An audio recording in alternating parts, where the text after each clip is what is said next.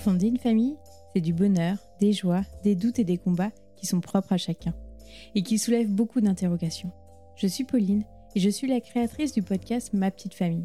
Dans ce podcast, vous écouterez des récits singuliers, authentiques et inspirants de parents qui partageront leur histoire du désir de fonder leur famille au quotidien avec leurs bambins.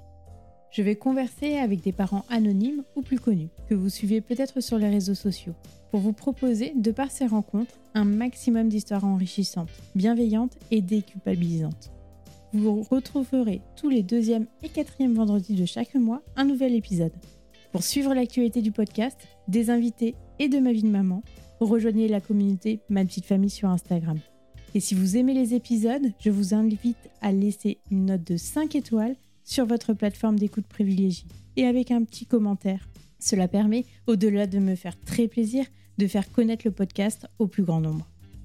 Je vous en remercie. Avant de vous embarquer dans ma conversation avec mon invité, je souhaitais vous parler de la marque Atelier Amage. J'ai commencé à coudre le trousseau de naissance de mon premier petit garçon et de fil en aiguille, j'ai créé des cadeaux de naissance pour mes proches. Lorsque mon second bout de chou a pointé le bout de son nez, j'ai réalisé des modèles pratiques pour faciliter mon quotidien. Et j'ai rapidement souhaité partager mes solutions avec d'autres parents. Aider les papas et les mamans dans leur organisation grâce à des produits pratiques de qualité esthétique et unisexe a résonné en moi comme une évidence. Je trouvais que les habits et les accessoires étaient très genrés et ne me correspondaient pas totalement. J'ai vraiment souhaité créer des pièces qui me ressemblent. C'est ainsi que je me suis lancée et que j'ai créé ma marque, Atelier Amage. Sensible aux enjeux environnementaux et sociétaux, j'ai fait le choix de réaliser des produits unisexes aux motifs intemporels qui se transmettront de génération en génération et créeront des souvenirs. J'ai ainsi opté pour des matières de qualité et toutes certifiées. Ma première collection, Petit Amour, est composée d'articles porteurs de sens et de poésie. Vous trouverez des accessoires indispensables pour vos bouts de chou et une gamme de papeterie pour garder les souvenirs des importants moments de vie. Je vous invite à suivre le compte Instagram Atelier Amage, tout attaché, pour ne rien rater de l'actualité de la marque. Merci de votre soutien. Maintenant, je vous laisse avec l'épisode. Bonne écoute. Bonjour Gwen, merci d'avoir accepté de raconter ton parcours de maternité à mon micro. Nous allons parler de ta maternité et de tes engagements, notamment dans la prévention et l'éducation à la sexualité des enfants. Mais euh, avant ça, pourrais-tu te présenter, dire qui tu es, d'où tu viens et de qui est composée ta famille, s'il te plaît? Bonjour, euh, déjà merci euh, de m'avoir invité pour ce podcast. Alors donc je suis Gwen euh, Ekal, j'ai 33 ans, je suis sexologue et à l'origine je suis enseignante spécialisée. Je viens d'où? Eh ben c'est un peu compliqué parce que j'ai beaucoup bougé. Actuellement, je suis euh, à La Réunion, mais sinon, euh, je vais retourner vivre plutôt du côté de Montpellier. Et pour ce qui est de ma vie, aujourd'hui, je suis dans une famille qui est plus euh, tout à fait nucléaire, parce que donc ma famille est composée donc de de moi, de du père de mes enfants, de sa compagne aussi, et de donc j'ai deux enfants qui ont 8 et 10 ans, et j'ai aussi un compagnon. Donc voilà, c'est vrai que j'ai pas envie de dire famille recomposée parce que on a eu euh, des moments où, comme par exemple jusqu'à là, il y a quelques mois, on habitait tous sous le même toit et c'était un choix. Et je pense qu'aujourd'hui, euh, pour moi, on fait vraiment famille à six, on fait pas famille euh, à quatre. Donc voilà. Je pense qu'on aura l'occasion d'en reparler un, petit peu, mais c'est vrai que c'est un modèle familial que, qui est très très rare. Oui. Et avant ça, est-ce que tu as toujours voulu être maman? Pas du tout. la réalité, c'est que c'est que pas du tout. Même si euh, j'ai euh, autant j'ai toujours euh, été passionnée par la sexologie, ça c'est sûr, mais autant la maternité, quand j'étais très jeune, je me voyais pas du tout maman. Ça me faisait pas du tout envie de devenir mère, voire même ça me faisait très peur. J'avais très très peur de ça. Et ensuite, pendant quand j'étais jeune, j'avais un peu l'image de j'aurais pas d'enfants, ou si j'avais des enfants, je voulais en avoir très jeune parce que euh, j'ai une j'ai une maladie du cœur, ce qui fait qu'on a un rapport, je pense, à la vie qui est un peu différent aussi. Euh, bah aussi, a la peur de transmettre sa maladie, mais aussi la peur de entre guillemets mourir quand nos enfants sont jeunes. Donc pour moi, c'était soit j'en aurais, si j'en ai, ça sera tôt, ou sinon euh, j'en aurais jamais. Donc j'étais prête pour ne jamais en avoir. Et par rapport à ça, alors quand tu as trouvé ton compagnon, euh, tu quand tu t'es mis en couple, vous, vous avez parlé d'enfants rapidement? Ou est-ce que tu t'es mis en couple jeune? Alors du coup, le père de mes enfants, je l'ai rencontré, euh, j'allais euh, avoir, enfin j'avais tout juste 20 ans, et très vite, bah, au départ, on a parlé du fait, voilà, d'avoir des enfants ou pas, mais c'était pas du tout une envie qu'on partageait forcément. petit à petit, l'envie, elle est née au bout de 2-3 ans, et en fait, au départ, pour moi, c'était un peu un cauchemar. Enfin, en tout cas, je me réveillais et je, je disais à mon copain, mon Dieu, c'est horrible, j'ai rêvé de devenir maman, et je, je le vivais vraiment comme un peu un cauchemar. Et en même temps, je me disais bah, peut-être que dans le fond, j'en ai un peu envie. Et bref, et finalement, euh, et finalement, je suis, je suis tombée enceinte. C'était pas prévu, mais on a été euh, tout à fait d'accord avec le papa du coup de, de garder euh, mon aîné. Euh, et du coup, bah, ça tombait bien parce que j'étais plutôt, euh, plutôt jeune. quand j'avais 23 ans. Donc du coup, ça tombait bien. Mais c'était pas, j'ai jamais ressenti une très forte envie ou voilà, pas du tout. Mais t'étais heureuse enfin, comme tu disais, vous avez décidé de le garder. Tu étais heureuse d'être euh, d'être enceinte. Oui.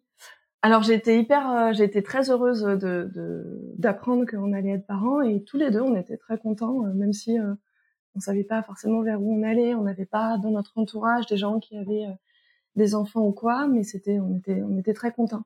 Ça c'était, c'était sûr et on était raccord avec. Enfin, on s'est pas du tout posé la question de si on le gardait ou pas. C'était c'est venu à nous comme euh, un peu une évidence. Après, euh, j'ai une grossesse euh, très compliquée du fait de, de, ma maladie. Donc ça, ça a beaucoup, je pense, impacté notre parentalité et la grossesse qui a été très difficile en fait. Mais enfin, ça n'impliquait pas sur le fait que j'étais très heureuse de devenir maman en tout cas à ce moment-là.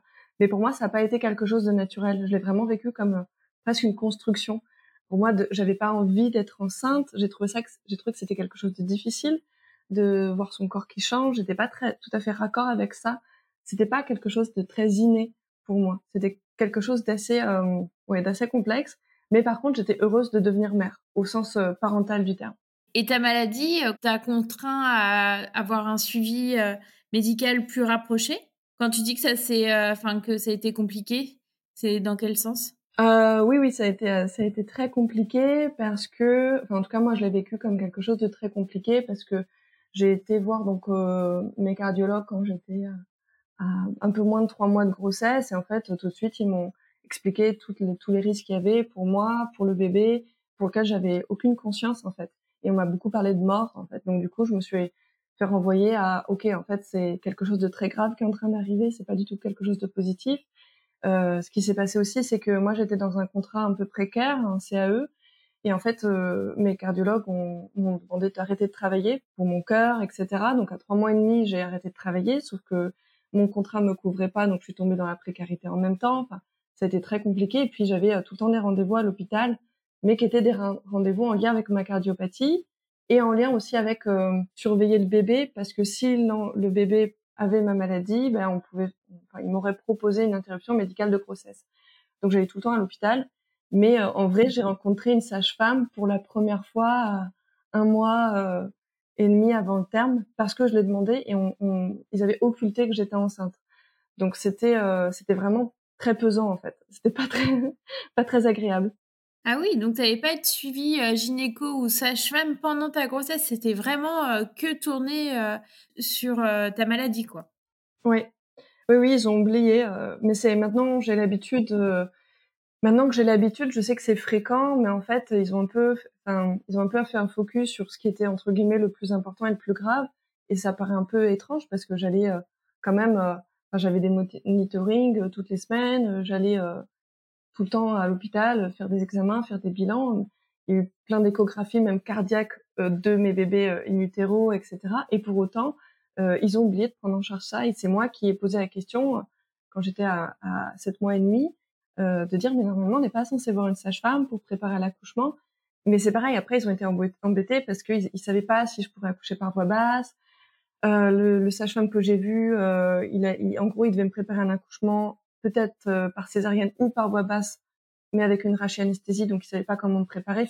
Tout était un peu comme ça en fait, tout était très opaque et très flou et très anxiogène. Donc j'ai eu une grossesse qui était très anxiogène et je me suis sentie très isolée euh, parce que euh, parce que voilà, j'ai jamais rencontré quelqu'un qui avait vécu une maladie avec une cardiopathie comme ça et c'était un suivi qui était vraiment très spécial. Pour mon deuxième, par contre, je me suis pas fait avoir.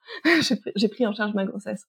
Et comment s'est passé l'accouchement? Je suppose que ton ex-compagnon était, était présent, donc tu n'étais pas du tout préparée? Bah, du coup, pour mon accouchement, donc au départ, il m'avait programmé une césarienne.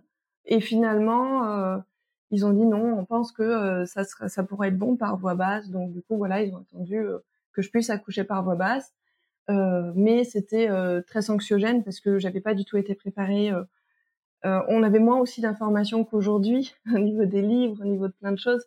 Et alors encore moins quand on avait des spécificités. Donc du coup, j'étais pas préparée à comment faire pour accoucher. Et puis tout de suite, ils étaient encore sur cette très grande vigilance en lien avec ma cardiopathie. Donc très rapidement, on m'a fait une rachis-anesthésie qui a euh, provoqué euh, un peu un ralentissement euh, de l'accouchement. Donc après, il fallait me déclencher et puis ça marchait pas. Enfin, que des trucs comme ça. Donc ça, ça a duré très longtemps. En tout, ça a duré 24 heures. Et du coup, c'était c'était pas évident. Et le papa était très anxieux parce qu'il avait très peur qu'il m'arrive quelque chose sur le plan cardiaque. Et c'est vrai que quand j'ai accouché, les deux, enfin, je suis remontée après les deux heures au bloc. après, je suis tout de suite remontée. Et puis ensuite, je suis partie faire des examens en cardiologie. Donc, il y avait toujours ce fond un peu de, OK, euh, bon, ben, tous les jours, vous allez refaire des examens en cardio et on va surveiller tout ça. Donc, c'est vrai que ma première naissance, elle a été beaucoup baignée par ça. Euh, et euh, mais après, j'étais hyper heureuse de, de, rencontrer ma fille. C'était un, un moment plein, malgré tout, malgré les difficultés, c'était un super beau moment et j'en garde un souvenir toujours très ému de la rencontre avec ma fille. Ils te l'ont mis en peau à peau ou pas le temps oui, euh, quand elle est née, euh, ils l'ont mis, euh, ils l'ont mis en peau à peau sur moi tout de suite. Alors on savait pas quel était le sexe du bébé et parce que justement comme aussi j'étais un peu dans une politique de d'éducation non genrée et puis je pense qu'il y avait aussi la peur de la maladie. Si jamais on m'avait dit que de faire une interruption médicale de grossesse, je trouvais ça plus facile aussi de pas connaître le sexe du bébé, etc. pour pas trop se projeter. Donc du coup, pour nous, on avait aussi cette nouvelle de bah, d'apprendre que c'était une fille, alors que je sais pas pourquoi intuitivement, euh, je pensais que ce serait un garçon. Donc moi, j'étais un peu abasourdie ah non, pas du tout. Et du coup, oui, on a eu euh, on a eu un pot à pot. Euh, après, ils l'ont assez vite prise et puis moi, ils ont vite fait des examens, mais mais voilà, après, j'ai quand même pu être présente avec elle et avec le papa. Donc c'était c'était quand même un, un beau moment. Puis j'ai pas eu de, de, de césarienne en urgence, euh, je l'ai échappé un peu et, ça, c'était quand même déjà très satisfaisant. Et comment se passe après, donc euh, du haut de tes 23 ans, votre vie à trois? Eh ben, comment se passe notre vie après? Euh, C'était en vérité, c'était pas évident parce que j'ai ma fille était un bébé qui était très très sensible. Enfin, elle a eu un diagnostic d'hypersensibilité plus tard, mais quand elle était bébé, on savait pas ce que c'était. Donc c'était un bébé qui pleurait tout le temps, qui dormait jamais, qui avait tout le temps besoin d'être dans les bras. Nous, on pensait pas se retrouver à faire du cododo pendant euh, trois ans, par exemple. Enfin voilà. Et dans le même temps, comme euh, comme j'expliquais, donc moi, du fait de d'avoir été mise en, en arrêt forcé de travail, ben, j'ai pas eu d'aide, euh, j'ai perdu en salaire. Le papa a eu aussi des déconvenus avec son travail, donc on est en même temps devenu très précaire. Donc ça a été vraiment une période en vérité très compliquée euh, les débuts avec un enfant qui dort pas, qui pleure tout le temps, euh, pas d'aide euh, et pas d'argent. C'était très compliqué. Euh, les premières années ont été très dures. Vous n'aviez pas de famille euh, à côté? Oui, on n'avait pas du tout, du tout de famille à côté. On était euh, plutôt voilà isolés. Et puis moi, à cette époque, j'avais pas encore d'entourage qui était parents du tout. Euh, donc du coup, c'est vrai qu'on n'était pas sur le même raccord, sur le même voilà on n'avait pas de gens qui allaient nous proposer de l'aide forcément. Et puis surtout, il y avait aussi le fait que les gens, euh, parce que on avait aussi des amis qui voyaient que notre fille, elle était pas évidente. Donc euh, c'est un, un, bébé qui pleure tout le temps, euh, qui demande tout le temps de l'attention comme ça. Les gens avaient pas forcément entre guillemets envie de la garder. C'était pas évident aussi, quoi.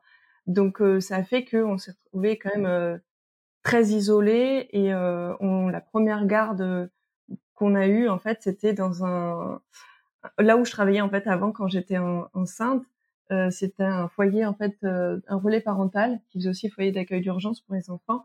Et c'est un relais parental pour que les parents qui n'ont pas de soutien familial ou amico, amical euh, et qui n'ont pas d'argent euh, puissent euh, faire garder leurs enfants de temps en temps. Et la première fois qu'on l'a fait, ma fille aînée avait 4 ans. Donc c'est la première fois où on avait du temps seul avec mon, mon compagnon. Donc donc c'est vrai que c'est c'est une parentalité qui n'a pas été évidente avec bah, tout ce qui va avec, du coup, un enfant qui dort jamais. Enfin voilà, ça n'a pas été évident, mais, mais on en est sorti. Et maintenant, elle est grande et elle commence à dormir, donc ça va. et même au niveau du couple, ça doit être, ça doit être rude. Au niveau du couple, ça a été, ça a été pas simple parce que c'était un enfant, voilà, qui prenait tout l'espace, etc. Et, forcément, bah, tout le monde connaît ça. Enfin, on parle dans les podcasts, voilà, les injonctions, les choses qu'on peut nous dire de faire, pas faire, etc. Euh, c'est jamais évident. Et pour autant, on sent quand il y a un truc qui est pas normal et on voyait bien que c'était pas normal, mais sans trouver ce que c'était. Donc c'est vrai qu'au niveau du couple, c'était très impactant, même au niveau bah, de l'intimité, de la sexualité, dormir avec un enfant, ne jamais avoir de sommeil, c'est très impactant. Moi aujourd'hui, en tant que sexologue, je suis très euh, sensible à ces sujets-là parce que c'est vrai qu'on on entend souvent, euh, tiens, ben après un bébé, euh, faut se trouver du temps, prendre soin de soi. Mais oui, mais c'est pas forcément possible. En fait, si on n'a pas les moyens, si on n'a pas l'entourage pour, on peut se retrouver pendant des années sans pouvoir avoir une minute à soi, sans pouvoir avoir d'argent. Et, et, en fait, ça impacte toute notre vie. Donc, je dis toujours, on, peut tous devenir parents, mais alors on ne devient pas parent de la même manière. Et les mêmes choses qu'on traverse, on le traverse même d'un enfant à un autre. Enfin, pour mon fils, ça a été vécu encore différemment mais on voilà, on le, on le vit pas de la même manière. Et c'est vrai que euh, heureusement, on avait une bonne communication avec le papa, etc. Ça a été des années où on était vraiment content quand on, quand on a pu sortir de tout ça. Quand est-ce que euh, l'envie du, du second est arrivée? Alors, l'envie du second n'a pas eu le temps d'arriver. c'est là où c'est un peu euh, particulier parce qu'on voulait pas du tout de deuxième enfant. En fait, je suis tombée enceinte alors qu'on avait euh, des préservatifs, enfin, sous contraceptif tout le temps. C'est un mystère de comment j'ai pu tomber enceinte, sincèrement, parce que on avait euh, quasiment pas de rapport et on était tout le temps, on faisait euh, hyper attention. Et pourtant, en fait, j'ai fait un déni de grossesse, un petit déni de grossesse que pour le coup j'ai très mal vécu. Parce que euh, voilà, j'ai appris que que du coup, bah, je pouvais pas avorter. Et ça par contre, ça a été difficile. Parce que pour le coup, on était au clair qu'on voulait pas du tout d'enfant, on était la tête dans le guidon depuis euh, depuis plus d'un an et demi, euh, on faisait hyper gaffe, hein, c'était pas du tout une, envie. Et alors, comment tu as réagi et comment tu as vécu cette grossesse? Parce que je suppose qu'avec ton problème cardiaque, c'était pareil, il y avait dû y avoir des difficultés euh, ben, comment j'ai réagi? Euh, ben, Déjà, au début, j'ai, on a eu quand même un gros choc. Hein. je pense que mes amis euh, s'en rappellent de, de moi qui a pleuré, je crois, pendant 15 jours ou 3 semaines, euh, tous les jours, parce que j'en voulais pas, en fait. Euh, parce que du coup, quand, enfin, moi, j'ai été voir le médecin pensant que, que j'avais juste des, un petit douleur au ventre, mais je veux dire euh, des choses digestives, mais j'avais mes règles, tout allait bien. Et en fait quand euh, en faisant des examens, ils sont vus enfin, voilà, que j'étais enceinte euh, parce que j'ai parce que voilà, on, m'avait dit quand même de faire un test, etc. Et après, quand j'ai appris à l'écho, enfin, en fait, j'ai été faire l'écho de datation et là, à l'écho de datation, la personne m'a dit en fait, on va faire l'écho du deuxième trimestre. Vous n'êtes pas du tout euh, à l'écho de datation. On est au deuxième trimestre euh, qui a bien commencé. Et là, pour moi, ça a été terrible parce que parce que j'en voulais pas du tout, parce que je savais pas comment j'allais faire. Ma fille, elle dormait toujours par tranche de deux heures par nuit à un an et demi. Donc j'étais épuisée. On n'avait toujours pas euh, d'argent, on n'avait pas réussi à remonter la pente parce que j'avais pas pu reprendre le travail, vu que c'était un bébé qu'on n'arrivait pas à faire garder, qu'on n'avait pas les moyens de faire garder notre enfant. Enfin, c'était très compliqué. Donc moi, je préparais en même temps le concours de prof des écoles. Euh, donc j'étais pas disponible pour ça. Il y avait aussi le, le, trauma, on va dire, de la grossesse d'avant qui était présent. Donc en fait, euh, j'ai euh, euh, rapidement j'ai consulté une psychologue qui m'a fait aller voir un autre psychologue pour travailler un peu pour pas que je fasse une sorte de rejet psychologique de l'enfant, etc. Donc j'ai eu un suivi euh, psychologique déjà pour essayer d'aider à, à, accepter cette grossesse. Et du coup, euh, du coup voilà, en faisant euh, tout ça, et moi dans le même temps, pour le coup, entre temps, en un, un an et demi, j'avais découvert beaucoup de parents du milieu du maternage, et donc j'avais pour le coup, voilà, d'autres amis qui avaient des enfants. Et ça m'a aidé parce que par contre, j'ai pu prendre en charge un peu ma grossesse. Donc, euh, par exemple, euh, j'ai commencé à avoir un suivi un peu psychologique avec une sage-femme très tôt. Euh, j'ai fait des préparations à l'accouchement en auto-hypnose, en autonomie, enfin des choses comme ça. J'avais besoin justement de, de, prendre un peu en main ma grossesse pour que ça ne soit pas que médical. Le fait que j'avais eu ma grossesse d'avant, le corps médical était plus rassuré quand même sur ma capacité à accoucher par voix basse. Après, il y avait toujours le risque que le bébé ait un problème. Ils nous ont fait peur, ils ont cru que le bébé était trop petit il y a eu tout un truc autour de ça. Il est né, il faisait 4 kg 100, donc vraiment, il n'avait pas de problème de croissance, mais, mais en tout cas, euh, ils nous ont fait peur euh, pendant un certain laps de temps. Enfin, voilà, il y a eu plein de petits trucs comme ça euh, qui se sont passés. J'ai eu des soucis pendant la grossesse de santé. Enfin, voilà, les grossesses m'ont engendré quand même beaucoup de soucis de santé, donc ça, c'était très dur. Mais après, une fois qu'il était là, enfin, que j'étais enceinte et que j'ai fait ce travail psychologique, je me, je me suis préparée, quoi pour mieux le vivre. Mais euh, c'est vrai que euh, l'arrivée, par contre, de mon fils, ça a été très dur. En fait, la grossesse est passée très vite. J'ai l'impression qu'elle a fait genre deux mois. Enfin, j'exagère, mais vraiment, j'ai l'impression que ça allait hyper vite. Et du coup, quand mon fils est né, j'avais aucun attachement à lui. Et euh, je m'en suis beaucoup voulu pendant longtemps d'avoir vécu ça, mais pour moi, c'était un étranger. L'accouchement était hyper long, ça a duré du mercredi au vendredi, c'était hyper douloureux. Et, et quand il est né, j'avais aucun attachement à lui. Bon, j'ai aussi du coup été suivie parce que je me suis dit bon, faut peut-être voir quand même quelqu'un pour ça. euh, mais voilà, donc c'est vrai que les premiers mois avec mon fils, euh, j'étais pas du tout attachée à, à, cet enfant. Pour moi, c'était un étranger et, et, je le trouvais pas beau. Euh, je j'étais complètement dissociée en fait. Et euh, petit à petit, euh, ça s'est fait à peu près quand il avait trois mois. Euh, j'ai commencé à sentir que ça y est, je, je pouvais ressentir du lien et l'aimer, etc. Mais au début, je m'en occupais, mais c'était un peu un mode survie, en fait. Euh, je m'en occupais. Euh, et pareil pour ma grossesse, c'était un peu un mode survie. J'étais pas euh, présente euh, psychologiquement, en fait. Et pourtant, tu as fait de l'autonomie Oui. Ben, C'est-à-dire que j'avais conscience de prendre en charge ma grossesse, mais avec le recul, j'ai compris que j'avais... En fait, j'essayais de mettre en lien des choses comme euh, l'autonomie, l'auto-hypnose, des choses comme ça, préparer, se repréparer à l'allaitement. Il y avait des choses que j'avais programmées, comme par exemple un cours de portage. Euh, quand mon fils avait euh, deux semaines, je voulais faire tout de suite du portage. Ça serait plus facile parce que ma fille euh, avait 19 mois quand il est né, du coup, elle était petite encore. Euh, mais en fait, j'avais pas de lien émotionnel. J'étais pas engagée émotionnellement. Quand je pensais à ma fille quand j'étais enceinte, je, je savais pas que c'était une fille, mais je voyais bien que je projetais des choses, que j'avais des images positives de nous en fait. Alors que là, c'était plutôt, je vais prendre ma grossesse en charge parce que j'ai souffert qu'on l'a oublié quand j'étais euh, enceinte de ma fille. J'avais vraiment souffert de cette approche qui était que médicale, qui me parlait que de mort, etc. Et j'avais envie de voir ce qui se passait. Mais en fait, j'étais complètement dissociée émotionnellement. Et quand il est né, c'était comme si, euh, comme si, je sais pas, comme si on me donnait euh, un, un, pack de lait et j'étais genre, ok, qu'est-ce que c'est? Je sais pas ce que c'est. Et euh, alors que je sais ce que c'est que d'être mère, mais là j'étais complètement dissociée. Il n'y avait pas de pas de lien. Et donc après, après ces trois mois, tu as pris plaisir à t'occuper de, de, ton fils autant que de ta fille? Bah, petit à petit, j'ai senti qu'il y avait un attachement qui se faisait. Euh, c'est un bébé qui était très très très souriant. Euh, enfin, il est toujours d'ailleurs, maintenant il a 8 ans, mais il est toujours hyper souriant. Il était très drôle et, et très beau objectivement, mais il est, et petit à petit, euh, j'ai pris plaisir, vraiment plaisir à m'occuper de lui. Alors, euh, c'était pas évident parce qu'on était toujours précaire, on était dans un HLM qu'on nous avait mis euh, de force, enfin parce qu'on n'avait pas le choix, quoi. On est dans un qui était complètement délabré, dans un quartier vraiment nul et qui était, enfin, le logement était trop petit pour de, pour pour être à quatre, etc. Mais et en même temps, je préparais mon concours de prof des écoles, donc la nuit ou le soir. Et la journée, je m'occupais d'eux parce que j'étais en fait au, RSA. Mais je prenais vraiment du plaisir à m'occuper des deux euh, et à être pleinement investie là-dedans. Mais c'est vrai qu'au début, mon fils, je m'en occupais euh, vraiment comme un poupon. Et petit à petit, j'ai eu du lien, j'ai eu du... Et c'est un peu arrivé, un peu comme une vague, je dirais, sur euh, ouais, après ces trois mois, en, une ou deux semaines. Et là, j'ai ressenti du coup de la culpabilité de me dire, euh, mais c'est terrible, j'ai fait que dire qu'il n'était pas beau, j'ai fait que dire que je l'aimais pas, j'ai fait que dire mais qui c'est cet étranger alors que c'est mon fils. Et du coup j'ai je suis rentrée dans un truc un peu fusionnel que j'avais eu avec ma fille mais un peu plus tardif. Mais c'est venu un peu d'un coup comme une vague.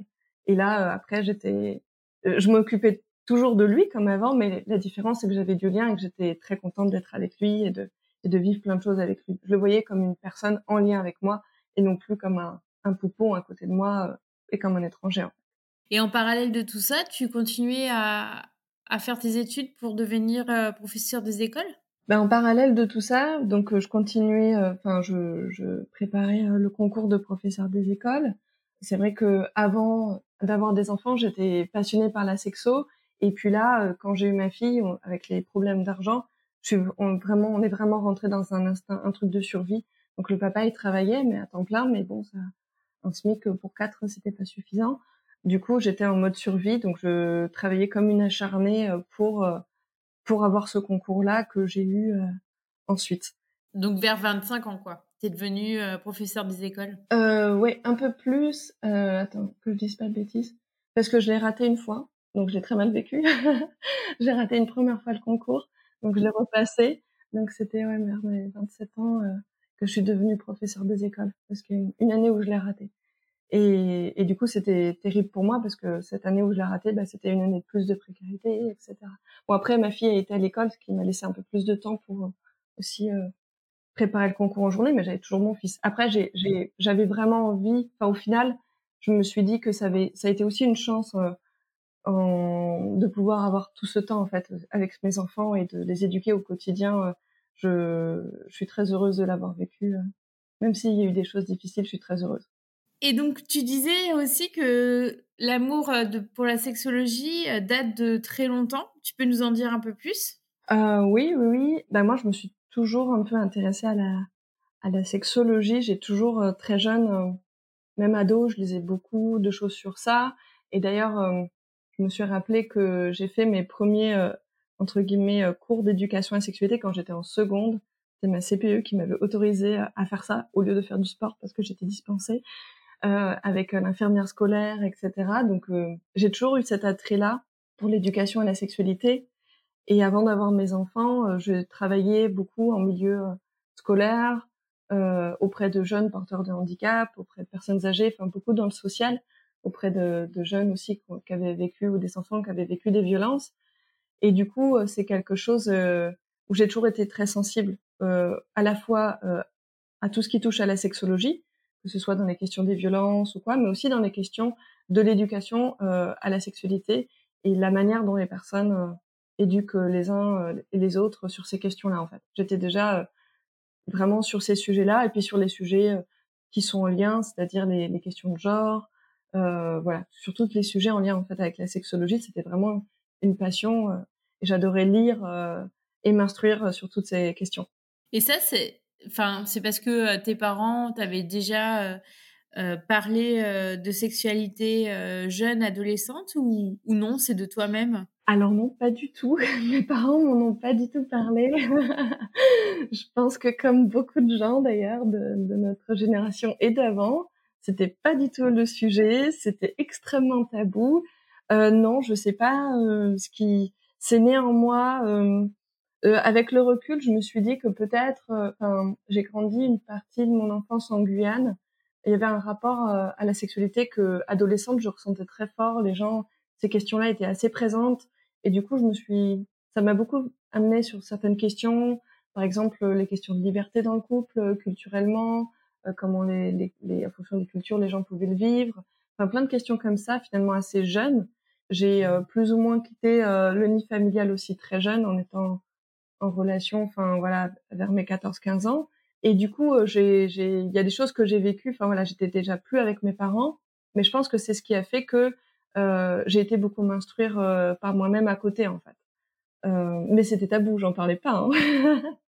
c'était tabou. Ah oui, t'es quand même partie de chez toi vers 15 euh, ans. Donc oui, t'étais déjà très indépendante. Ouais, enfin ça s'est fait progressivement en fait, mais je suis, j'ai rencontré un garçon quand j'avais 14 ans, qui était quelqu'un dans une situation très particulière. Et en fait, euh, avant mon entrée en seconde, j'ai commencé à, j'ai été faire des saisons euh, pour m'installer avec lui, etc. Et puis ensuite j'étais en internat et finalement j'étais chez lui, je vivais chez lui, puis puis après j'habitais complètement chez lui, quoi. Ça s'est fait progressivement. Euh, mais du coup, voilà, je, je travaillais, enfin, je, je prenais, euh, on va dire, mon autonomie. Mais ça n'a pas été une histoire euh, qui a été facile. Ça a été une histoire très traumatisante en vérité.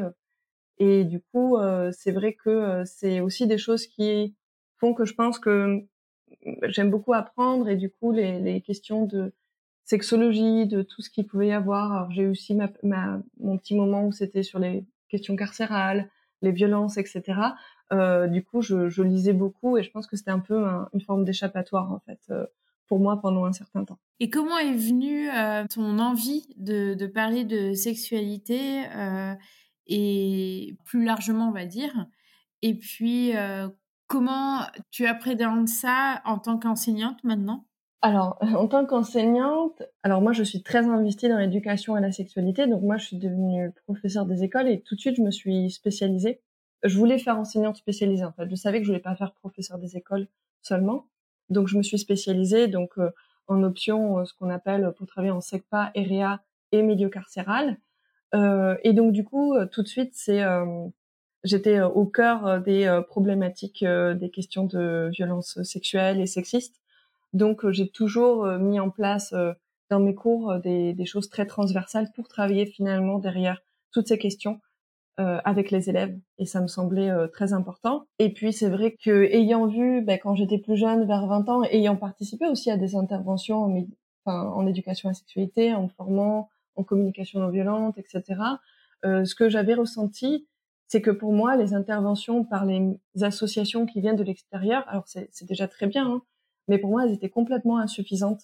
Bah, il faut imaginer que ce sont des associations qui viennent de l'extérieur avec leur bagage, mais ils ou elles ne connaissent pas forcément euh, les jeunes, les profils, les difficultés euh, actuelles, etc. Et des fois, il y a un énorme décalage en fait entre les jeunes et ces assos.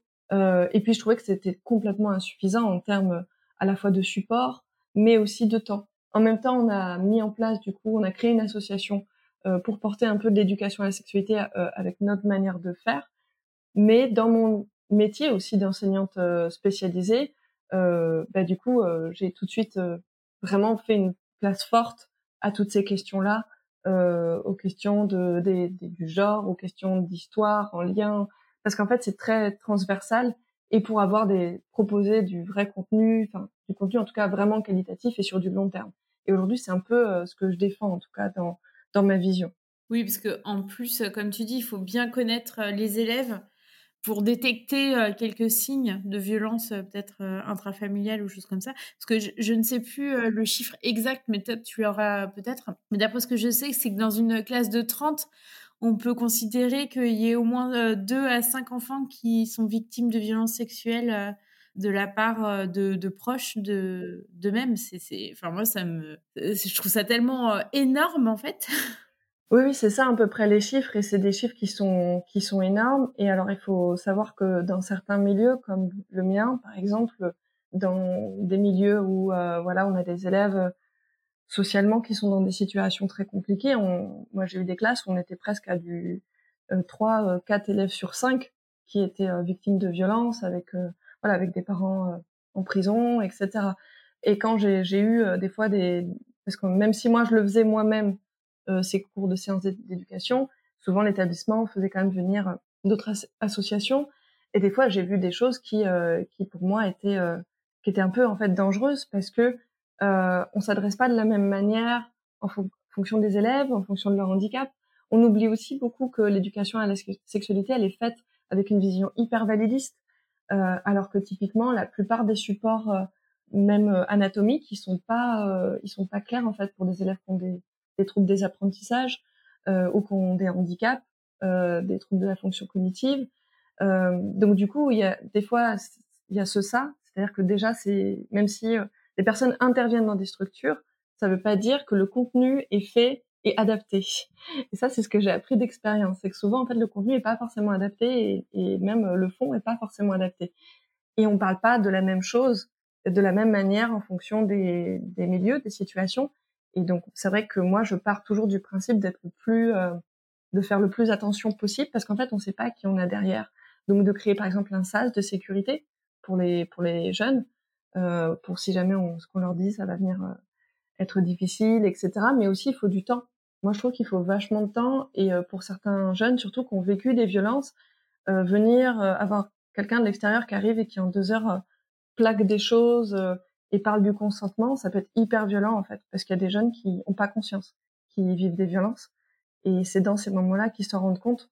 Donc du coup, je, je trouve qu'il faut aussi du temps pour euh, créer un lien de confiance, pour créer un lien de voilà d'écoute, pour créer un sas de sécurité, pour avoir des outils adaptés.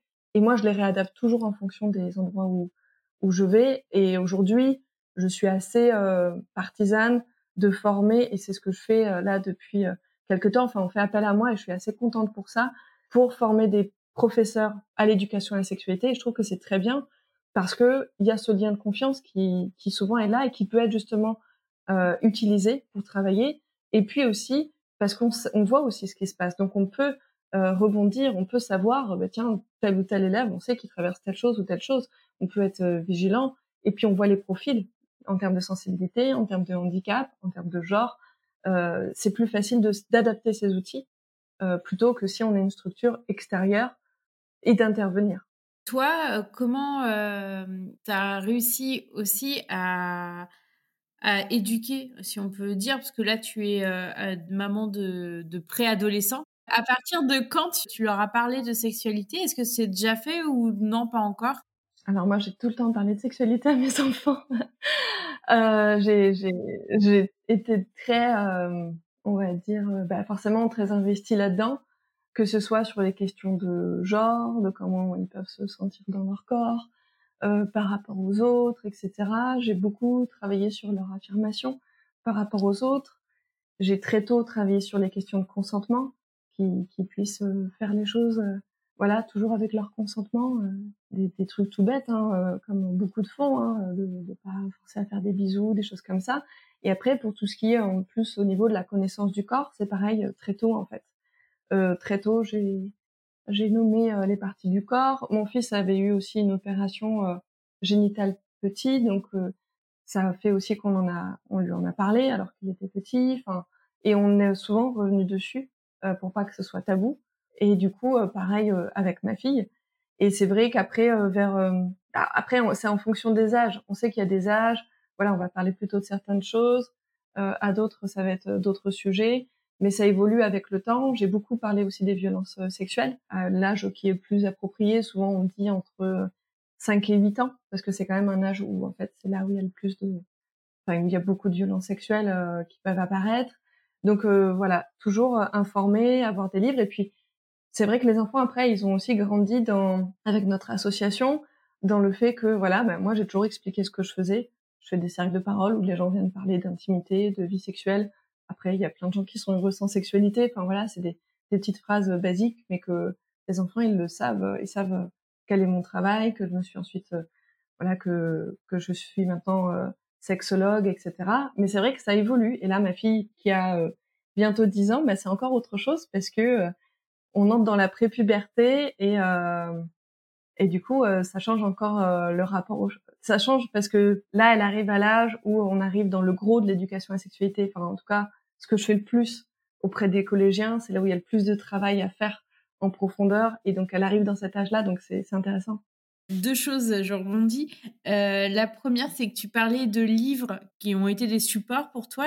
Tu pourras nous, nous en citer euh, un ou deux? Bah oui, oui, dans les livres qui ont été supports. Euh, alors, il faudrait que je revoie la, je sais plus exactement le nom, mais il y a la collection des euh, Oser dire non, parler des violences sexuelles. Enfin, je pourrais te passer les liens si tu veux. Il y a les livres plus récents, de petits livres de l'intimité, etc., qui ont été des supports. Quand ils étaient petits, euh, les enfants, on avait participé à la campagne Ulule. Et euh, par exemple, ma fille a été très contente d'avoir un petit miroir. Et mon fils aussi en a eu un. Enfin voilà, c'est des détails, mais c'est vrai que c'est des choses qu'ils ont gardées. Et puis euh, moi j'ai beaucoup euh, j'aime beaucoup l'édition euh, enfin la maison d'édition Talent Haut où il y a beaucoup de livres en fait autour des questions de genre et de tout ce qui est associé. C'est pas directement de la sexualité mais finalement on vient travailler sur toutes ces questions-là. C'est l'affirmation de soi, soi et les autres, ce qu'on attend de nous en tant que stéréotype de genre, etc. Bah, typiquement, c'est des livres où où va y avoir ouais, plein de questions autour du genre et aux questions et des choses aussi autour de l'expression des émotions, euh, l'expression de soi, qui sont en lien et qui sont très importants ensuite pour travailler justement l'éducation à la sexualité. Autre chose par rapport à ce que tu disais, comment sont les, les collégiens? Tu disais que c'était l'âge où là où il y a de plus en plus de questions qui se posent, je suppose, dans, dans leur tête. Ils sont très peu informés ou mal informés, selon toi, et comment bah, leur apporter une information? Donc c'est ce que tu fais au quotidien mais euh, en fait, euh, tu t'aperçois que dans les familles, on n'en parle pas du tout. C'est encore euh, très tabou. Alors, ben ça, ça dépend beaucoup des milieux, en fait. Parce que, par exemple, avec l'association, on est intervenu dans des écoles privées hors contrat, où là, les jeunes étaient quand même globalement très informés, avec avec des visions déjà très étonnante dans le sens où c'était très construit sur les stéréotypes de genre, sur le féminisme, sur les questions LGBT, avec une ouverture euh, très intéressante. Alors ils sont quand même hyper curieux, ils attendent que ça, qu'on parle de sexualité, mais le bagage était là. Euh, il y avait beaucoup de choses qui étaient là et on sentait que c'était possible d'en parler euh, avec les familles. Enfin voilà, que eux ils en parlaient avec les familles au quotidien. Donc par exemple, à la fois on a ce volet-là et à la fois, mais plus par le volet de l'enseignement spécialisé quand quand je suis avec, euh, je sais pas, quand j'ai été en EREA ou quand je suis dans des SECPA ou des choses comme ça, là clairement, je suis, enfin, j'ai été confrontée à des publics. Euh, enfin, on est avec des publics où les jeunes ne, ne parlent pas de sexualité avec leurs parents euh, du tout. Il y a, c'est très très très très tabou. C'est très difficile de parler de ça, même en classe. Enfin, c'est pour ça qu'il faut beaucoup de temps. Euh, sinon, c'est plus genre, c'est un peu comme si vous, vous voyez c'est un peu comme si vous faites un tatouage, mais c'est une décalcomanie. On vous met un, truc sur la peau, mais ça va partir tout de suite. Alors que si vous on fait du temps, ça fera plus un vrai tatouage. On a peut-être des chances que ça reste. Et là, euh, alors les jeunes sont plus euh, gênés en fonction des milieux. Quand c'est des milieux, euh, voilà, où des fois c'est des questions de, bah, il y a aussi des fois la, la culture, la religion, qui fait que les personnes sont pas forcément à l'aise. Il y a des personnes qui pensent qu'elles n'ont pas le droit d'en parler tout court euh, en lien avec les religions. Donc euh, voilà, il faut aussi en discuter. Il peut y avoir quand même des gros blocages, mais euh, globalement, les jeunes, ils sont toujours curieux, ils ont toujours très envie d'en parler, mais les approches sont plus ou moins faciles et surtout, il y a des publics où les jeunes sont vraiment au niveau moins 10 en termes de connaissances. typiquement, enfin par exemple, différencier l'anus du vagin, c'est pas clair dans leur tête. Donc partant de là, c'est on est on part pas forcément du même endroit pour euh, éduquer à la sexualité. Donc c'est pour ça que c'est quand je dis qu'il faut adapter.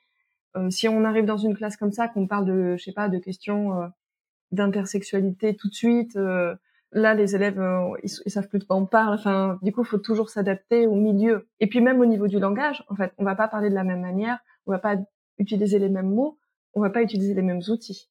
Donc c'est très différent tout l'apport euh, de, ton rôle de professeur et euh, de sexologue. Dans ta maternité, ça, ça a fait évoluer des choses ou non En fait, tu penses que même si tu n'avais pas fait euh, autant de, bah, de diplômes de sexologie ou de, en tant qu'enseignante, tu aurais été la même maman? Ah ben, je ne sais pas qui j'aurais été si j'avais pas fait ça, mais mais c'est sûr que je pense que ça m'a ça m'a impacté parce que bah, je me suis intéressée à l'éducation, à la communication, aux pédagogies, comment on transmet des savoirs. Et donc c'est et puis c'est aussi euh, se questionner sur euh, comment transmettre des choses à ses enfants, mais sans les embrigader en fait, pour qu'ils restent libres, pour que voilà, pour qu'ils restent ouverts. Euh, c'est pas euh, enfin voilà, leur transmettre des choses, mais avec euh, de la liberté. Donc ça, c'était c'est très présent dans, dans ma vision de la pédagogie et forcément, c'est aussi très présent dans mon éducation. Par contre, euh, clairement, euh, moi, je fais pas la maîtresse à la maison. ça, je le dis tout le temps. Moi, je fais pas la maîtresse à la maison. Je, je déteste ça. Moi, j'ai pas envie de jouer à la, à la maîtresse avec mes enfants, mais ça a impacté ma manière d'éduquer parce qu'il y a toutes les questions autour. Et au niveau de la sexualité, de la sexologie, bah, je pense que c'est pareil parce que forcément, euh, je, je, connaissais euh, tôt des outils, j'étais déjà informée sur, euh, ok, en termes de développement, en fonction de l'âge des enfants, qu'est-ce qu'on dit, qu'est-ce qu'on dit pas, comment, je sais pas, enfin, qu'est-ce que c'est qu'un climat incestuel ou pas, enfin voilà, donc du coup, de pouvoir faire des choix en fonction de ça, en étant clair avec ce que moi je pensais bien, parce qu'il n'y a pas une réponse qui est bonne. Et puis, bah, aujourd'hui, par exemple, la question s'est posée par rapport à ma fille, du fait qu'elle entre en prépuberté de en fait euh, j'ai osé lui proposer de lui dire est-ce que tu veux que je te fasse des ateliers comme je fais pour euh, pour les ateliers spéciaux pré-puberté? Parce qu'en fait moi j'en fais plein. Mais c'est vrai que là pour le coup je me suis dit mais en fait je sais qu'elle va pas recevoir ça. Autant je joue pas la maîtresse à la maison parce que je sais que mes enfants ils vont apprendre tout ce qu'il faut à l'école. Mais autant bah, pour lui apprendre des choses sur la puberté euh, je suis pas sûre. Je suis pas sûre que ça sera fait et du coup, j'ai tous les outils, j'ai tout. Et donc, du coup, je lui ai demandé, est-ce que tu as envie d'apprendre des choses sur ça et tout? Et je pense qu'elle attendait en vrai que je lui... Et donc, du coup, euh, elle m'a dit, oui, oui, euh, j'ai vraiment envie euh, qu'on fasse ça. Donc, donc, du coup, là, je, pour le coup, je, je, fais un peu de la transmission plus directe, plus en lien avec mon métier, ce que je ne fais pas en tant que prof, par exemple. Et là, typiquement, c'est une pure déformation professionnelle parce que là, j'utilise complètement mes outils, mes choses, choses que je n'ai jamais fait en termes de, de pédagogie, par exemple. Quand tu parles d'ouverture d'esprit, en introduction, tu, tu expliquais que vous viviez il y a quelques mois encore euh, tous sous le même toit avec euh, ton nouveau compagnon, euh, ton ex-compagnon, sa compagne actuelle et vos enfants. Comment ça se passe cette cohabitation? Alors on a fait le choix, on a fait le choix un an à peu près après notre séparation de venir à la Réunion et en fait un peu en rigolant on s'était dit quand même ça serait vachement pratique de vivre sous le même toit pour plein de raisons, bah, des raisons financières, des raisons écologiques, il n'y a pas à acheter euh, de frigo, etc., des raisons d'organisation parce que tout le monde est sous le même toit. Donc euh, donc voilà, donc quand on, est venu à la Réunion, on est venu euh, dans l'optique vraiment de s'installer en cohabitation parentale, donc tous sous le même toit dans une maison unique. Et donc c'est ce qu'on a fait. Euh, après, c'était un temps de toute manière qu'on savait qu'elle allait être assez court parce que euh, à la Réunion, les logements c'est un peu compliqué et ben, c'était entre guillemets un, bail fermé. Et derrière, on l'a pas refait. Ben, pareil aussi, il y a eu tout un tas de questions d'organisation en fait.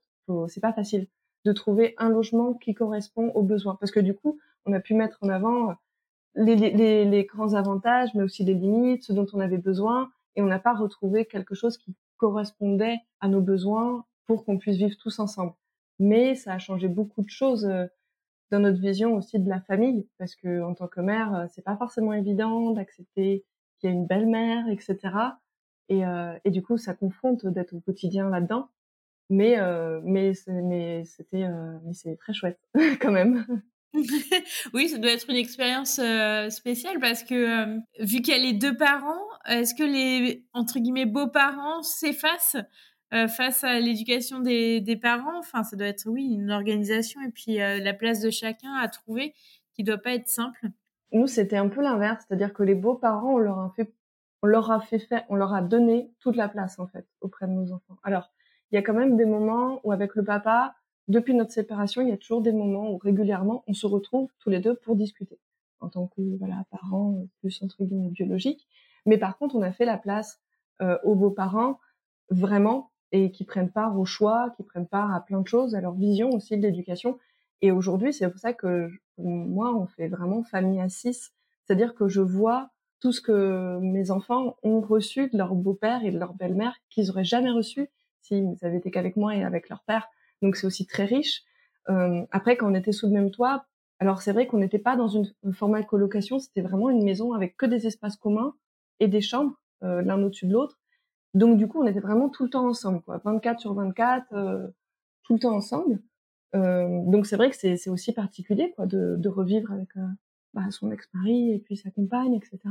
Pour les enfants, c'était génial. Eux, ils adoraient parce que du coup, euh, ils avaient tout le temps un parent sous les voilà, qui était là. Au bout d'un certain moment, on a quand même mis entre guillemets en place une garde un peu alternée parce que sinon les enfants, euh, ils étaient un peu perdus euh, sur euh, quel est l'emploi du temps. et puis sinon, le, le ce qui s'est passé, c'est que du coup, quand on était par exemple à des repas à table, on avait beaucoup discuté à quatre adultes et des fois, on pouvait un peu oublier entre guillemets les enfants. Donc du coup, en instaurant un peu une garde alternée, ça faisait que j'avais plus des moments un peu avec eux et eux avec leur père et ça a restauré un peu l'équilibre comme ça. Mais c'était comme c'était quand même assez pour eux parce que bah, si le matin je me réveillais que je sais pas c'était la garde alternée de leur père mais qu'ils dormaient, bah moi euh, si j'avais envie de lire ou de faire un jeu avec eux, je pouvais quoi. C'était on le faisait donc euh, donc c'est c'est une autre c'est un autre format quoi. C'est c'est pas pareil. Et ça c'est quelque chose que vous voulez remettre en place quand vous reviendrez euh, en métropole ou pas du tout? Bah Alors pour l'instant, euh, quand on va rentrer en métropole, on pourra pas, mais c'est vraiment euh, des raisons pratico-pratiques parce que c'est vrai que euh, ça demande quand même une sacrée organisation, c'est-à-dire qu'il faut que les quatre adultes trouvent un lieu d'habitation qui convienne aux quatre métiers des adultes en lien avec l'école et, et, et, en fait c'est très compliqué. Et comme on est tous là à, dans des trajectoires où on ne sait pas trop qui va être où, clairement, on sait que c'est pas possible euh, de remettre ça pour l'instant. Et par contre, euh, ce qui est sûr, c'est qu'on s'est aussi dit, voilà, si on veut refaire ça, il faut qu'on puisse créer euh, notre lieu. on peut pas, il y a ça aussi, on peut pas revenir louer quelque chose parce qu'on voit aussi ce dont on a besoin. Par exemple, on sait qu'on aurait besoin de deux terrasses séparées pour qu'on puisse de temps en temps avoir notre intimité. on a besoin d'avoir deux salles de bain, enfin des choses comme ça. Euh, et ça, ben, pour ça, faut pouvoir acheter. Et pour l'instant, c'est pas possible. Donc, euh, ça reste dans un coin de notre tête, mais euh, ça sera pas euh, mis en place là à notre retour. Non, pas du tout. Ouais, c'est fou parce que tes enfants ont quand même un modèle familial extraordinaire. ça, ça, sort de la norme et avec une ouverture d'esprit très grande, que ce soit de votre part, mais aussi de la part des, des de vos conjoints, hein, parce que il faut aussi accepter ce, ce mode de, de, vie, même si vous êtes revenu sur un mode de vie plus traditionnel entre guillemets. Ah bah oui, de la part de nos conjoints surtout, je crois, parce que nous c'est nos enfants. mais c'est vrai, c'est plus facile. Nous c'est les nôtres, mais eux ils ont tous les deux pas d'enfants et ils se sont quand même retrouvés avec des enfants tous les jours au quotidien et des parents et gérer des choses de l'éducation. Franchement, euh, moi je, trouve qu'on a beaucoup beaucoup de chance. Euh, je trouve que nos enfants ont de la chance d'avoir quatre adultes autour d'eux et quand ils font la fête des pères et des mères, même si moi je suis plutôt contre ça, mais eux en tout cas dans leurs écoles, les profs les font. Euh, ben ils ont euh, il y a des, des, cartes pour moi et euh, la mère, la compagne de mon ex, Marie, et et pour euh, mon compagnon et leur père. Pour les deux, je pense qu'ils sont vraiment, ils ont un modèle familial avec vraiment quatre adultes très présents euh, pour eux. Donc ça, c'est une vraie chance. Après, on sait jamais quand on est parents si ce qu'on fait c'est bien ou pas. Et je pense qu'il y a tout, il n'y a pas de modèle mieux que les autres en fait. Moi, j'ai eu aussi beaucoup de chance de bien m'entendre avec mon avec euh, mon ex-mari, la séparation, même s'il y a eu des choses difficiles. Je me sens très chanceuse de pouvoir beaucoup communiquer, etc. Et je sais que c'est pas le cas de bon nombre de parents qui se séparent. Et je pense que, en tout cas, euh, il faut jamais culpabiliser de ce qu'on peut donner ou pas à ses, enfants, parce que je l'ai vécu en étant précaire. Je culpabilisais beaucoup, mais en fait, voilà, nos enfants, je pense qu'ils s'adaptent aussi. Enfin, ils nous en voudront pas si on n'a pas eu des modèles, euh, voilà, un peu en dehors des normes ou quoi. Je pense que ce qui est important, c'est qu'on soit là pour nos enfants, qu'on les aime, et après, euh, voilà. Mais on sait pas, en tout cas, on se demande qu'est-ce qu'ils en diront plus tard. C'est ce qui est sûr, c'est que c'était un peu le contact avec l'école où les gens, des fois, étaient un peu bizarres. Les gens comprenaient pas trop, euh, leur poser des questions, quoi, à l'école. Mais on verra plus tard. peut-être qu'ils regretteront, peut-être qu'ils nous diront, mais vous avez fait n'importe quoi. Parce que c'est possible aussi. On ne sait pas, en fait. Et par rapport à ça, c'est vrai que c'était ma prochaine question, c'est est-ce que vous avez eu des préjugés sur euh, toi, par exemple, ton métier, sur euh, votre façon de, de, vivre? Ah ben complètement. Je pense que la première personne à qui euh, mon ex, non, à qui le, mon compagnon l'a dit, c'était un collègue. Il lui a dit texto, il a dit ah oui, en fait, vous êtes des gros libertins. c'était assez fou. c'était le taf. Et, et ça, par exemple, c'est une remarque que les gens ont beaucoup fait. C'est-à-dire, donc, on peut pas être. Alors, ce qui est assez étonnant, c'est que parce que j'ai été avec mon ex-mari, si je revivais sous le même toit, c'est forcément qu'il allait y avoir des relations sexuelles. Pourtant, il y a plein de gens qui vivent en coloc. Et c'est pas, on ne dit pas à les gens qui vivent en coloc, vous êtes libertins. Mais nous, c'est une remarque qu'on a énormément reçue. Beaucoup, beaucoup. Et ouais, et des jugements, ça c'est sûr. Moi, quand je suis arrivée euh, à La Réunion, dans mon établissement, j'ai eu des remarques du genre, oh, c'est vous. Ah oui, j'ai entendu parler de vous. Enfin, les gens avaient parlé de nous alors que j'étais pas arrivée juste parce qu'ils savaient que, euh, voilà, on vivait euh, voilà, le, bouche à oreille a fait que. Et pas plus tard qu'il y a quelque temps, dans un bar, on a rencontré des gens qui étaient des amis, ceux qui avaient euh, à qui on avait loué la maison, et ils nous dit texto aussi, ah mais c'est vous les tarés. et, après ils nous ont dit ah mais en fait vous êtes normaux. Enfin c'est dire, on se dit waouh les gens ils, ils vont loin quand même. Et puis pareil c'était les mêmes remarques, c'est-à-dire euh, entre guillemets, on est euh, des euh, libertins ou entre guillemets des partouzeurs. On est genre, c'est une cohabitation parentale. Enfin, c'est comme une colocation, sauf qu'on est parents. Et c'est fou. Et ça, il y avait beaucoup, beaucoup de préjugés de ça, du fait de vivre sous le même toit avec les nouveaux compagnons. Pour les, je sais pas ce qui se passe, mais pour les personnes, c'est qu'on fait des choses ensemble, alors que pas du tout. mais euh, c'est ça le lien qui s'est fait.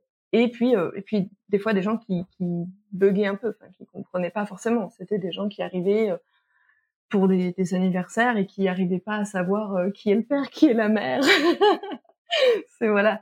Mais ça, c'était plutôt drôle. Après, bon, je, ne sais pas, mais peut-être que dans l'inconscient, on se dit que tu es prof et que en plus tu es sexologue peut-être que euh, voilà le, métier aussi de sexologue est, très peu connu donc peut-être euh, qu'ils se disent euh, bah voilà ça parle que de sexe ce qui est complètement faux. Hein, vous parlez pas que de sexe. C'est une méconnaissance aussi, hein, et puis un amalgame. Oui, complètement. Bah, entre le métier, c'est sûr que enfin, je pense que là, tous les sexologues se reconnaîtront, mais quand on parle de notre métier, les personnes dont on parle, je sais pas, qu'on fait des tutos euh, sexo euh, à longueur de journée, alors que vraiment, c'est pas ça du tout notre métier. Parce que ça, c'est normal, hein, c'est assez méconnu. Et puis, on avait conscience hein, aussi que c'était, euh, que oui, c'est un modèle pas forcément classique. ça a été bien accueilli, le fait qu'on habite tous sous le même toit, mais on, voilà, on savait que que les gens se posent des questions, et je pense que c'est, légitime. Hein. Moi, je juge pas du tout c'est plus que ça nous faisait rire et qu'on disait mais quand même non on peut vivre ensemble sans se sauter dessus ou sans enfin voilà c'était assez drôle de, de devoir venir un peu euh, expliquer en fait les choses euh, mais c'est sûr que les gens nous ont pris un peu je pense pour des fous quand même. Et aujourd'hui euh, est-ce que tu aurais un message à faire passer notamment à, à, des parents qui ont des enfants bah, aux alentours de 5 ans puis après des un peu plus grands? Comment aborder le sujet de la sexualité euh, en s'adaptant à chaque âge et sans non plus être trop lourdingue sur ses enfants. Enfin, je pense qu'il y a un curseur et où est-ce qu'on met le curseur? Enfin, moi, j'essaie de, euh, d'expliquer à mon grand qui a que 5 ans, mais euh, certaines choses, de nommer, comme tu dis, avec le vrai nom et pas dire tout le temps le zizi ou la cliquette.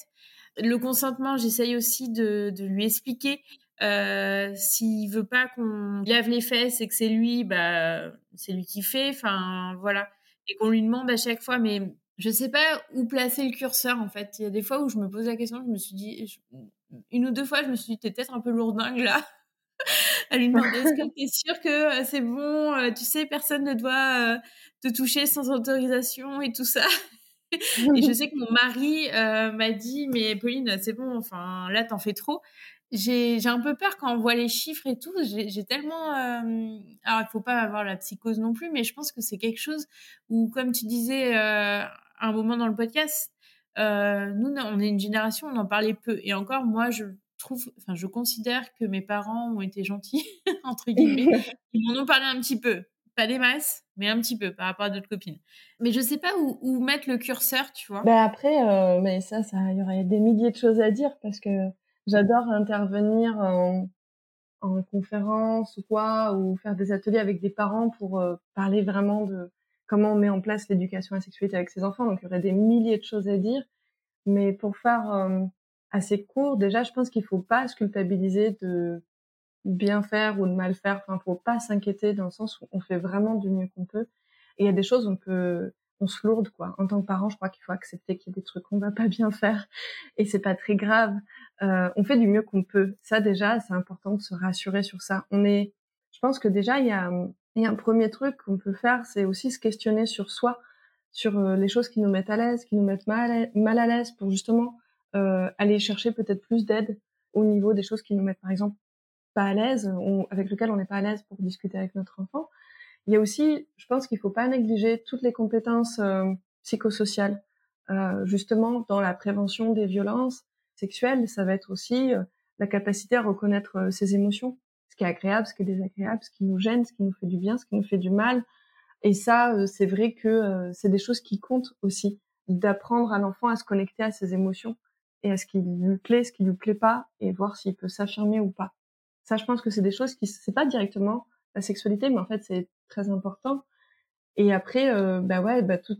Alors le consentement, effectivement, euh, c'est pas forcément évident de trouver la barre.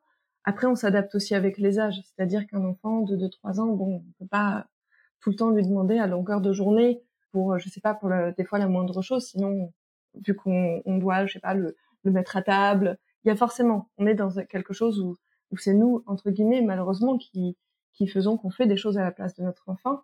Mais petit à petit, ça, ça, ça passe. Et donc après, bah, c'est inviter l'enfant aussi à pouvoir le faire tout seul.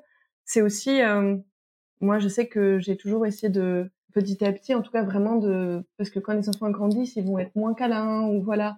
Et nous, on va toujours rester un peu câlins. Donc du coup, de leur demander, c'est ok pour que je, me je te fasse un câlin, ça te va si je te fais un bisou, mais t'as le droit de refuser. Hein. Ça me gêne pas, hein, parce que ils peuvent avoir, pour pas qu'ils apprennent à faire par envie ou pour faire plaisir à l'autre parce que ça, ça peut être euh, risqué. C'est des choses qui peuvent euh, jouer aussi. D'utiliser des supports, ça, moi, ça me semble essentiel euh, et très facilitant en fait. D'utiliser des supports, de communication avec les enfants et je dirais même de les laisser à disposition dans un coin, genre les toilettes. C'est pas mal. Parce que même si des fois on a l'impression que ça les intéresse pas, en fait peut-être que si, mais qu'ils vont pas en parler. Et puis chaque enfant n'est pas, enfin voilà, à 5 ans, euh, ma fille était plus intéressée que mon fils, par exemple, sur ces questions-là. Mon fils, il s'en fichait. Et je crois de toujours rappeler que de pas euh, mettre, euh, comment dire, d'injonction, de pas mettre d'obligation derrière, de effectivement parler du corps. Mais je pense que c'est surtout une histoire d'attitude, de que les enfants ils sentent quand on est euh, disponible pour parler avec eux ou pas d'éducation à la sexualité. Et puis après, petit à petit, ben, on adapte nos outils, puis on utilise des moments où il se passe des choses, où on voit des choses autour de nous. Et du coup, on, on l'utilise pour en discuter avec l'enfant, euh, voir ce qu'il en pense, toujours revenir aussi sur ce que lui pense des choses. Il faut partir de l'enfant beaucoup, lui poser des questions. Et toi, t'en penses quoi? Tu penses que ça fonctionne comment, etc. Ça, c'est toujours hyper intéressant. Mais c'est vrai qu'il y a mille choses à dire, mais c'est c'est pas évident et surtout, faut pas se culpabiliser et de faire petit à petit les choses, ne pas s'inquiéter. Euh, voilà, de pas s'inquiéter. C'est faut pas se leurrer il y a, y, a, y a des agressions sexuelles qui existent et des fois, bah, même si on aura sûrement fait tout ce qu'il faut, ça peut intervenir et c'est pas notre faute en fait. Donc on peut essayer de protéger nos enfants et de faire au mieux, mais euh, sans tomber dans la peur et en tout cas et puis après c'est rester à l'écoute aussi de l'enfant. C'est pour ça que je pense que tout ce qui va être travailler la communication, les émotions, que l'enfant puisse dire les choses et travailler aussi les rapports, euh, vraiment tout ce qui est de l'ordre du psychosocial, pour pas que l'enfant euh, fasse des choses par mimétisme, pour pas que l'enfant euh, accepte des choses pour être aimé. Ça, c'est des choses qui sont importantes parce que ça joue beaucoup en fait. Je trouve ça super intéressant parce que c'est vrai que tu, en tant que parent, vu que même nous, euh, notre génération, on n'a pas eu euh, comme il devrait avoir maintenant dans, dans les collèges des cours à la sexualité. Enfin, moi, j'en ai pas eu en tout cas. j'ai ton âge, je crois pas. Donc, enfin, je me dis bon, eux seront plus informés. Après, comme tu disais très bien, ça dépend aussi du milieu euh, socio-professionnel, entre guillemets, des, parents. Et puis des religions et de plein de choses, bien sûr. Mais euh, bon, la plupart des enfants euh, seront peut-être un peu plus informés que nous, nous, avons pu l'être. C'est un, un, pas en avant, on va dire. Mais c'est vrai que pour nous, parents, bah, des fois, on est un peu démunis et se tourner vers euh, des personnes euh, comme toi, des sexologues pour se faire accompagner ou des associations parce que toi tu es aussi tu as créé une association, tu peux en parler euh, rapidement si tu veux, qui est en France et à la Réunion, enfin en France métropolitaine et à la Réunion? Oui. Alors on a créé une association donc avec mon compagnon qui s'appelle les Sexosophes. C'est une association d'éducation à la sexualité positive et inclusive inclusive, que ce soit en genre, enfin, tout ce qui va être euh, aussi orientation sexuelle et affective, mais aussi inclusive sur les questions de handicap. Et on a un peu euh, trois volets. Le premier, c'est euh, ce qu'on appelle des cafés donc on organise des cercles de parole autour de l'intimité et de la sexualité, avec donc des animateurs qu'on forme aussi parce que moi je me suis formée très jeune à l'animation de cercles de parole, etc. Euh, donc là, je mélange à la fois les compétences de communication non violente, cercle de parole, de pédagogie, de transmission et de sexologie, mais pour euh, voilà, faire des cercles de parole qu'on essaye qualitatifs en tout cas. Donc ça, c'est le premier volet, c'est des rendez-vous mensuels. Bon, actuellement sur Montpellier, il y en a plus trop parce que tous nos animateurs sont partis en voyage, on n'a pas pu en former de nouveau. Et ensuite, on a euh, deux autres volets, donc c'est l'éducation à la sexualité pure. Donc là, ça peut être euh, intervenir auprès des, des, structures, pour faire des ateliers auprès de bah, des écoles, souvent, enfin voilà, des établissements scolaires. Mais après, quand par contre on intervient, par contre, euh, on refuse de faire un format euh, entre guillemets classique, c'est-à-dire on, ne veut pas faire deux trois heures, quoi, ça nous intéresse pas. C'est si on intervient, on fait un peu de nos programmes à nous et nos programmes à nous, c'est des programmes assez longs, c'est plutôt sept séances de entre 5 et 7 séances de deux heures. Euh, mais c'est ce qu'on considère euh, bien pour euh, faire, euh, on va dire, une bonne.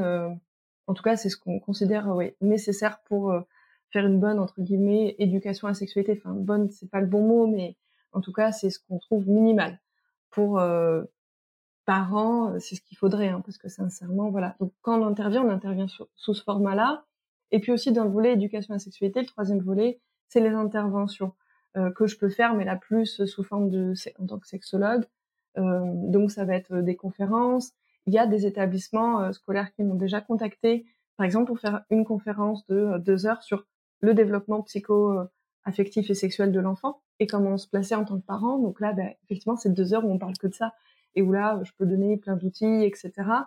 Enfin, pour l'instant, les parents ont pas forcément, euh, pensent pas forcément à venir à moi pour euh, parler euh, de sexualité, même si c'est déjà arrivé une fois, pour justement dire, ben voilà, j'ai telle difficulté avec mon enfant, comment je peux l'aider, parce qu'effectivement, on peut aiguiller.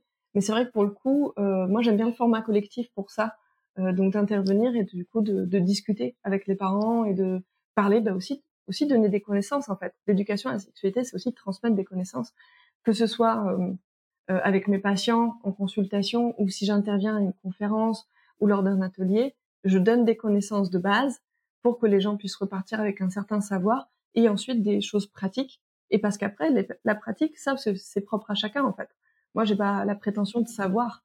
Euh, je peux donner des, des, entre guillemets des conseils ou des repères qu'on voit souvent, mais après, ça va être vachement euh, en fonction de chacun. Par exemple, une famille qui fait euh, du naturisme, eh ben, va pas faire de la même manière qu'une famille, euh, n'importe quoi, qui vient d'une culture où être nu, c'est interdit. Donc, du coup, après, c'est aux parents de faire, mais du coup, en ayant un bagage de connaissances qui va les aider et qui va leur permettre justement de, comme tu disais, de trouver le curseur qui est juste pour eux. Et donc, cet assaut, elle permet ça aussi. Elle permet de, proposer à d'autres personnes de faire appel à nous. Et puis ça peut être, euh, des fois, on a des, des particuliers qui nous demandaient, et puis bah ok, bah si vous créez un groupe de tant de personnes, j'interviens, etc., etc. Et, euh, et d'intervenir aussi dans des structures sociales. Parce que, euh, par exemple, moi, quand je fais de la sexologie, bah, ça reste du libéral et c'est pas forcément accessible à tout le monde. Donc, même si je fais des prix euh, solidaires, euh, s'il y a besoin, les gens n'ont pas forcément, vont pas forcément penser à venir à moi. Alors que là, il y a plus d'autres associations qui vont pouvoir m'appeler et me demander d'intervenir auprès de structures sociales, là aussi où il y a des besoins. Toi maintenant, ta fille, est-ce que euh, tu en as fait une, une féministe une, euh, Est-ce que tes enfants sont très ouverts d'esprit ou des fois tu te dis ah il y a encore du chemin parce que à l'école ou, quoi bah c'est vrai que des fois on leur dit euh, il y a les chevaliers les princesses et puis tu peux être ce que tu veux, mon fils, mais que bah, il, revient de l'école et puis il a fait un masque de chevalier. Bah alors, j'ai pas envie de dire que c'est moi qui ai fait quelque chose parce que je suis pas sûre que ce soit, ce que mes enfants deviennent, c'est jamais complètement nous. Il y a quand même euh, une part de, bah, comme, euh, comme tu l'exprimes très bien, l'entourage, les amis, le milieu social, euh, et puis leur personnalité. Donc en fait, ils deviennent un peu ce qu'ils ont envie de devenir. Euh, ce qui est sûr, c'est que je peux faire le bilan aujourd'hui de pour l'instant. je dis bien pour l'instant parce qu'on ne sait pas encore ce qu'ils deviendront, de qui euh, ils sont. Et c'est sûr que sur ces questions-là, ils sont quand même euh, très très déconstruits. Ce qui a pu être même un peu un frein social. je vais pas mentir, parce que par exemple, mon fils, quand il avait 3-4 ans, il a déjà il a voulu avoir des dreads parce que son père a des dreads. Bon, moi j'ai pas de passion pour les dreads, hein, mais mais je me suis toujours dit les cheveux de mes enfants, je m'en fous. ça se coupe, euh, ça repousse quoi. Donc tu fais ce que tu veux. Donc il en avait. Euh, et dans le même temps, ensuite, il s'est mis à porter les robes de sa sœur. Nous, on a essayé de mettre en place une éducation assez non genrée en fait. Donc on les habille pratiques. On s'en fiche de savoir si c'est rose, si c'est mignon ou pas. Mais forcément, l'entourage offre des habits genrés. Quelle logique. Donc du coup, ma fille avait des robes qu'elle ne mettait jamais et mon fils a commencé à en mettre. En fait, je me suis dit, bon, bah, en fait, on peut peut-être lui offrir une robe en vrai, parce qu'il a l'air euh, d'en vouloir et elles sont pas à sa taille. Donc pour son anniversaire, on lui avait offert une robe, et là, il est tombé en amour des robes, il a porté des robes euh, tout l'été, euh, etc. Donc il est avec ses dreads et avec ses robes. Donc, vous pouvez imaginer que quand il a fait sa rentrée en moyenne section, je crois, en REP+, bon, il y avait un petit décalage avec d'autres enfants. Et forcément, ils ont été bienveillants il, il y avait de la bienveillance, mais il y avait un décalage. Là aussi, on n'a pas de télé, euh, donc ils sont pas habitués à avoir des pubs ou à avoir euh, certains jeux ou des choses comme ça. Donc du coup, il y avait aussi un décalage par rapport à ça. Et euh, mon fils a quand même porté pas mal de robes. Il a été fatigué, par exemple, par le fait de tout le temps devoir se justifier. Il a arrêté d'en porter euh, parce que euh, il me disait j'en ai marre d'expliquer aux gens que je suis juste bien en robe en fait et que je peux être un garçon et porter une robe. Il a été vachement fatigué par ça. Donc c'est vrai que des fois on se dit les stéréotypes de genre ou quoi, ça touche. Euh, on met beaucoup le, focus des fois sur les filles, mais en fait les garçons aussi, hein, c'est quand même hyper fort. Et euh, ma fille, euh, bah je, je, ce qui est sûr, c'est qu'elle est très, elle, est, je sais, je suis pas sûre que le mot féministe soit le bon, mais en tout cas, elle est, tous les deux, ils sont très en question, enfin, ils remettent beaucoup en question ces choses-là. Il y a pas longtemps, ma fille, bah là, elle les tétons qui poussent, etc. Et donc, elle me parlait des brassières de ses camarades à l'école. Et elle me disait, mais pourquoi, euh, pourquoi en fait, nous, on pourrait pas être torse nu, en fait? C'est quoi le problème? Et pourquoi on doit mettre des brassières? Enfin, je comprends pas. Et moi, quand je disais, ben moi, à mon époque, euh, franchement, euh, en plus, j'étais en Guyane, on avait des t-shirts blancs et tout, donc tu voyais tout, quoi, si t'avais pas de soutien-gorge. Et, et, on se moquait de moi, quoi, si j'en avais pas. Et elle, pour elle, elle me dit, mais mais quand même c'est du harcèlement, c'est de la discrimination. Enfin bon, elle a des discours un peu comme ça, très euh, voilà, ou, ou, sur le fait que euh, elle supporte pas qu'à l'école, euh, dans certains trucs, euh, elle puisse pas courir avec les garçons en cours ou quoi, parce que bah, elle court plus vite que les garçons de sa classe. Enfin voilà, ça, ils sont tous les deux très sensibles à ça et pas du tout. c'est vrai que ma fille est plus en rejet, c'est-à-dire elle est plus en mode oh là là, je supporte pas ces trucs de paillettes, de de vraiment elle déteste ça. Mon fils, il est plutôt neutre, mais il est aussi un peu plus isolé.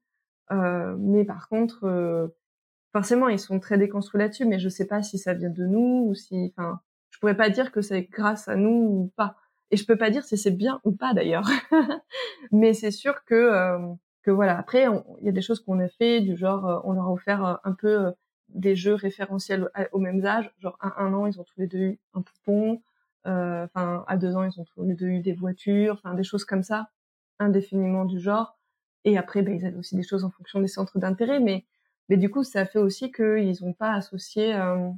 parce qu'en fait, ça se fait vite tous ces, ces habitudes-là. En fait, on se dit vite, ah ben il aime ça, donc on va dans ce sens-là en tant que parent. Et des fois, euh, on a essayé de leur proposer d'autres choses, même si de base, c'était peut-être pas leur euh, leur euh, leur truc, quoi. Merci beaucoup pour cet échange. Et ça, bah ça nous apprend des choses et surtout ça déconstruit euh, pas mal aussi euh, de choses. Et puis, je pense que c'était intéressant de, de, parler de de sexologie, chez l'enfant, parce qu'en tant que parent, on n'est pas trop accompagné là-dessus. Que comme ça, tu nous as donné des, des pistes de livres, dans ton récit aussi, on peut trouver des, petits tips à mettre en place avec ses enfants. Et puis, euh, on voit qu'il y a des associations qui existent si on veut se faire accompagner, dont la tienne. Et ça, c'est très important, je pense, que euh, de parler de cette thématique, de ce sujet. Et on voit aussi que dans ton histoire, la sexologie a toujours eu une place et que la maternité l'a aussi révélée, je pense avec euh, une ouverture d'esprit folle euh, que vous avez, euh, toi et ton ex-compagnon, et même maintenant, j'allais dire, et les pièces rapportées, entre guillemets, pour éduquer votre, votre, votre petite famille. En tout cas, je pense qu'il faut déjà, j'ai envie de dire que il faut jamais, moi je dis souvent, même à mes patients, il faut pas forcément me croire sur parole.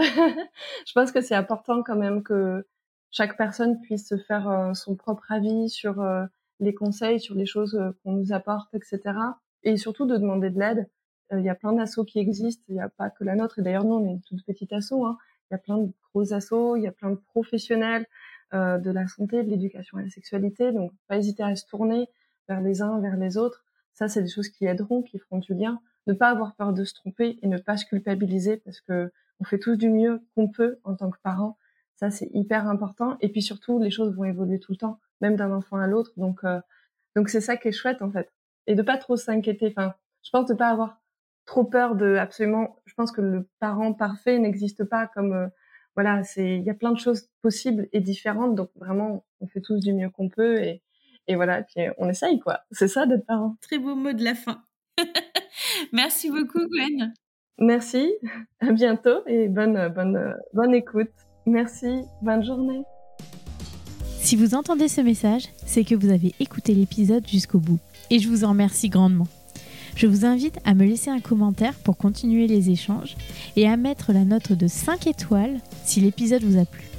Cela contribue à augmenter la visibilité du podcast sur les plateformes. Merci beaucoup de votre soutien et à bientôt pour le prochain épisode.